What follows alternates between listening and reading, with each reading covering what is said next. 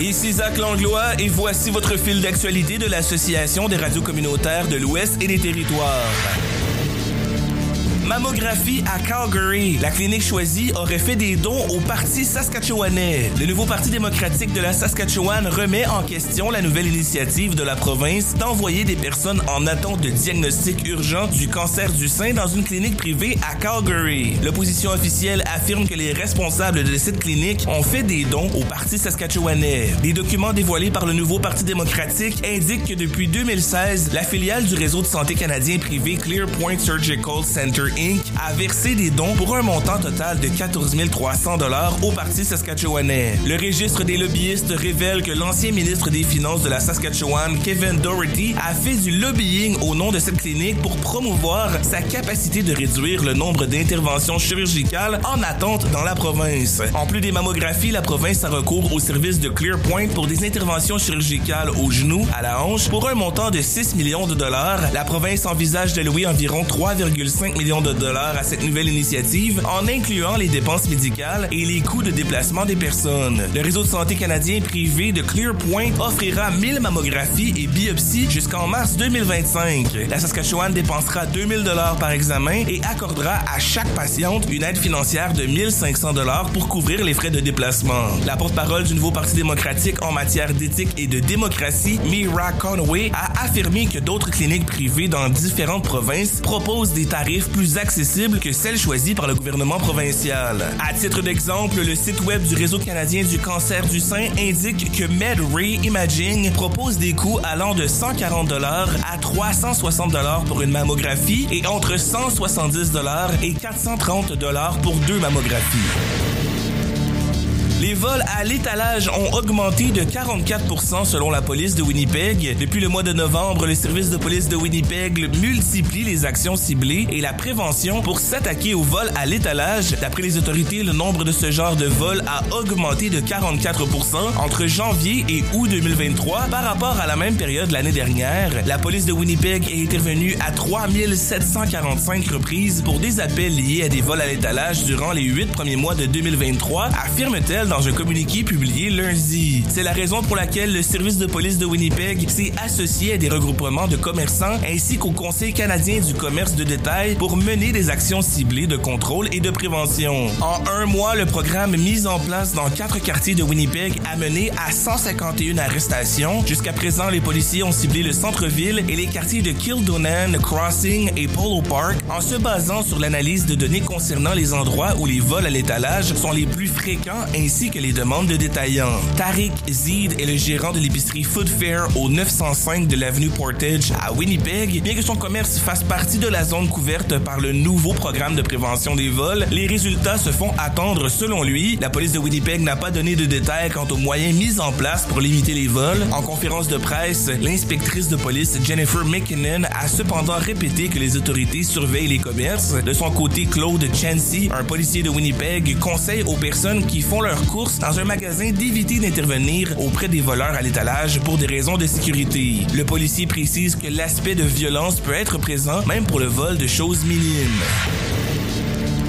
La ville d'Edmonton va réécrire son plan ambitieux annoncé en 2017 contre l'itinérance, mais qui n'a pas réussi à mettre fin à ce problème persistant. En effet, six ans après le lancement du plan d'Edmonton, peine à trouver des solutions pour loger plus de 3000 personnes. En 2017, les besoins étaient estimés à 900 nouveaux logements supervisés. Depuis, 430 unités ont été ouvertes dans le cadre de divers projets, mais Homeward Trust, l'organisme qui gère les programmes de logement, estime que 1300 autres logements sont désormais nécessaires. Dans un nouveau rapport, Homeward Trust fait état de plusieurs facteurs ayant entravé le succès du projet. Il s'agit notamment de la pandémie de COVID-19, de la crise de la dépendance et de l'augmentation du coût de la vie. Suzanne McGee, directrice générale de l'organisme, fait remarquer que pendant la pandémie, la ville a concentré ses efforts sur la gestion à court terme. Le rapport de Homeward Trust mentionne également le manque de financement alors que le plan de 2017 prévoyait 65 millions de dollars. La ville présente cette année une enveloppe de 48 millions de dollars. D'après le rapport, ce budget ne prend visiblement pas en compte la croissance de la population de la capitale albertaine, l'afflux de nouvelles personnes en situation d'itinérance et l'augmentation des coûts de fonctionnement des programmes à cause de l'inflation. Pour ce faire, la ville et Homeward Trust travaillent sur une nouvelle stratégie de logement abordable prévue pour l'année prochaine qui définira notamment les responsabilités de l'administration municipale. Christelle Kitchener, directrice du logement et de la lutte contre l'itinérance à la ville d'Edmonton, reconnaît que l'ancien programme a besoin d'être mis à jour car beaucoup de choses ont changé depuis 2017. Par ailleurs, le rapport de Homeward Trust note quelques succès. Ainsi, 8500 personnes ont trouvé un logement depuis 2017, dont 72 dans un logement stable.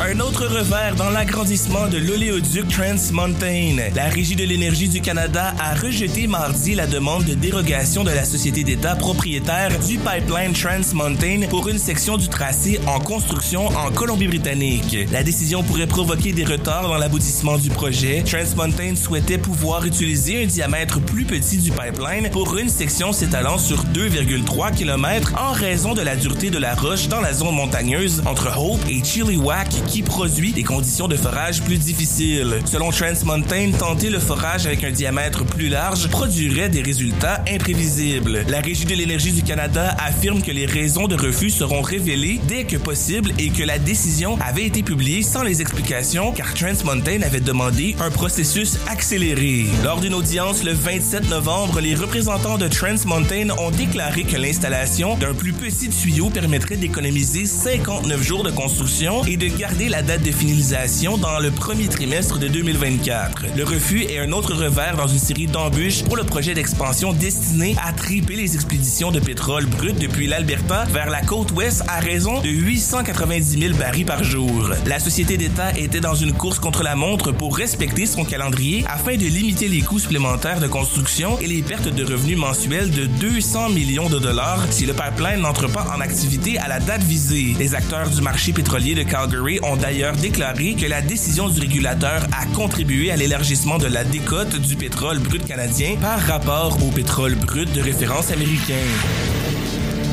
Occupation illégale de chalets au territoire du Nord-Ouest. Après deux ans depuis le lancement de la mesure visant à réguler les structures illégales sur les terres publiques des territoires du Nord-Ouest, seules cinq d'entre elles ont été démolies sur les 700 recensées. Le gouvernement local avait annoncé cette initiative pour réprimer les squatteurs possédant des chalets sans bail. La politique intitulée Occupation non autorisée des terres publiques au territoire du Nord-Ouest fut initiée le 21 février 2021 sous l'égide de Shane Thompson, alors ministre de l'administration des terres. À ce moment-là, plus de 700 cabanes ou chalets non autorisés étaient identifiés sur les terres publiques. Depuis le lancement de cette mesure, seulement 5 des 43 occupants ayant reçu un avis de démolition ont vu leur structure détruite, mettant en lumière les complexités du processus de démolition des chalets illégaux. Un cas emblématique est celui de Frank Walsh, propriétaire d'un chalet près du lac Narcisse au nord de Yellowknife, en possession de sa résidence depuis 2007 ou 2008. Walsh a été confronté à plusieurs avis de démolition, malgré les avertissements, Walsh n'a pas réussi à prouver la légalité de sa possession. Des visites d'inspecteurs du ministre de l'administration des terres, notamment en mars 2019 et février 2021, ont échoué à résoudre cette situation. En janvier 2022, un nouvel avis exigeant la démolition du chalet a été laissé à Walsh, suivant quoi le ministère lui a ordonné de quitter les lieux. Cependant, le ministère n'a entamé de démarche judiciaire qu'en avril 2023 avec une première comparution en septembre 2023. Walsh a contre-attaqué cherchant à contraindre le gouvernement à négocier un bail avec lui. Il admet avoir manqué de temps pour entamer les démarches nécessaires en raison d'obligations familiales, mais n'a tenté de résoudre la situation avec le ministère que par deux appels en 2021 et 2022.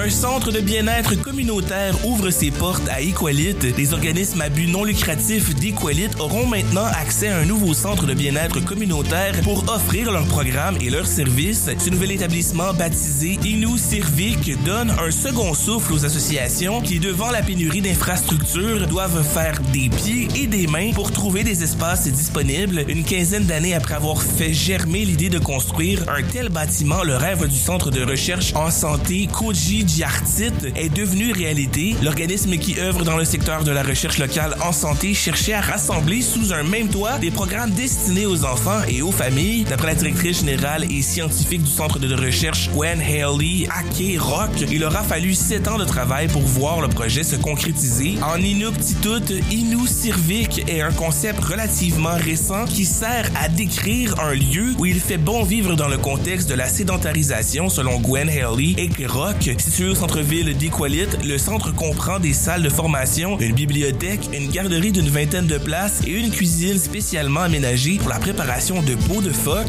D'autres espaces seront destinés entre autres à des séances de thérapie de groupe avec des aînés et à des ateliers de cuisine. La directrice générale du conseil saisit la vie, Isaac Simajit Inu Sirmi Katou Jikatijit, Cécile Guérin entrevoit déjà des retombées positives sur l'offre de programme de son organisme voué à la prévention de suicide au Nunavut. La construction du bâtiment a exigé une enveloppe d'environ 12 millions de dollars, dont un peu plus de la moitié provient du gouvernement fédéral. Le centre de recherche en santé Kojijiartit a aussi reçu du financement de l'organisme de développement économique de Kakivac et de la corporation Atuk Tuarvik ainsi qu'un don de l'artisan Hélène Webster. Le fil sportif. Le nouvel entraîneur-chef des Rough Riders se dit optimiste pour la saison à venir. En se présentant devant les médias vendredi matin, le nouvel entraîneur-chef des Rough Riders de la Saskatchewan, Corey Mace, ne pouvait pas cacher son enthousiasme au lendemain de l'annonce de sa nomination. Appel arrivé à Regina, l'ancien coordonnateur défensif des Argonauts de Toronto est conscient qu'en devenant le 48e entraîneur-chef des Verts et Blancs, de nombreux défis l'attendent. Les deux dernières saisons de l'équipe se sont soldées par un tableau de 6 victoires et 12 défaites. Dans les deux cas, ils ne sont donc pas se qualifier pour les séries éliminatoires. C'est une fiche qui ne fait pas peur à Corey Mace qui croit pouvoir renverser la situation pour l'équipe. Course pour soutenir l'armée du salut sous le thème du temps des fêtes. Costumés en reine ou même en Père Noël, près d'une centaine de coureurs ont bravé le froid à Saskatoon pour participer à la course du Père Noël organisée par l'armée du salut. La course du Père Noël s'est aussi déroulée à Regina et dans 30 autres villes au pays. En tout, un peu plus de 2000 dollars ont été amassés dans la ville des Ponts et le montant récolté sera remis à la Bethany's House, une maison de transition de l'armée du salut au service des jeunes filles âgées de 12 à 18 ans assure le major de l'armée du salut, Mike Hoff. L'équipe masculine de Gabriel Roy remporte le championnat provincial de volleyball. L'équipe masculine de volleyball de l'école collège Gabriel Roy à l'île des Chênes a remporté le championnat provincial junior de volleyball au Manitoba samedi. Les rois du collège Gabriel Roy de l'île des Chênes ont vécu l'équipe des Trojans de Major Pratt de Saint-Lazare en remportant le match final 25-18 et 25-20. L'événement a d'ailleurs eu lieu à l'école collège Gabriel Roy à l'île des Chênes dans le sud du Manitoba. Des parents des élèves des amis et beaucoup d'autres personnes de la communauté francophone étaient présents pour soutenir l'équipe de Gabriel Roy. L'équipe masculine de Gabriel Roy a occupé la première place dans le rang provincial tout au long de la saison. La Manitobaine Skylar Park qualifie le Canada pour Paris chez les moins de 57 kg. Skylar Park offre une place de quota au pays dans la catégorie des moins de 57 kg en vue des Jeux olympiques de Paris de l'été prochain, a confirmé le comité olympique canadien lundi. La médaille d'or des récents Jeux panaméricains à Santiago au Chili terminera l'année parmi les 5 meilleurs athlètes du monde dans sa catégorie. Ses 404,41 points lui confèrent le troisième rang derrière la chinoise Zhang Shi Luo et la britannique Jade Jones.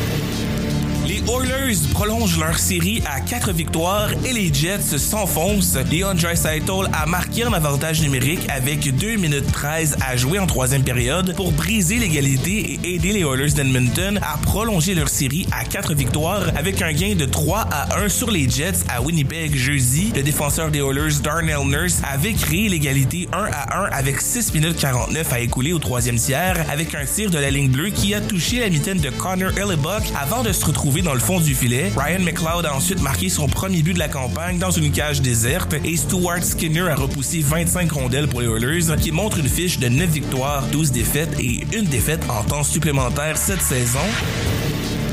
En terminant, l'argent sur 10 000 mètres pour Ted Jean Blumen. Laurent Dubreuil seulement sixième aux 500 mètres. Ted Jean Blumen a pris le deuxième rang du 10 000 mètres à la Coupe du monde de Stavanger en Norvège samedi. Le patineur canadien a parcouru la distance en 13 minutes 12 secondes 33 centièmes à près de 10 secondes du vainqueur, l'Italien David Giotto, qui lui a fait 13 minutes 2 secondes et 71 centièmes. Son compatriote Michel Malfatti, 13 minutes 12 secondes et 89 centièmes, a obtenu la médaille de bronze. Ce fil d'actualité est produit par l'ARCO en collaboration avec Boreal FM en Alberta. Ce projet est financé par Patrimoine canadien.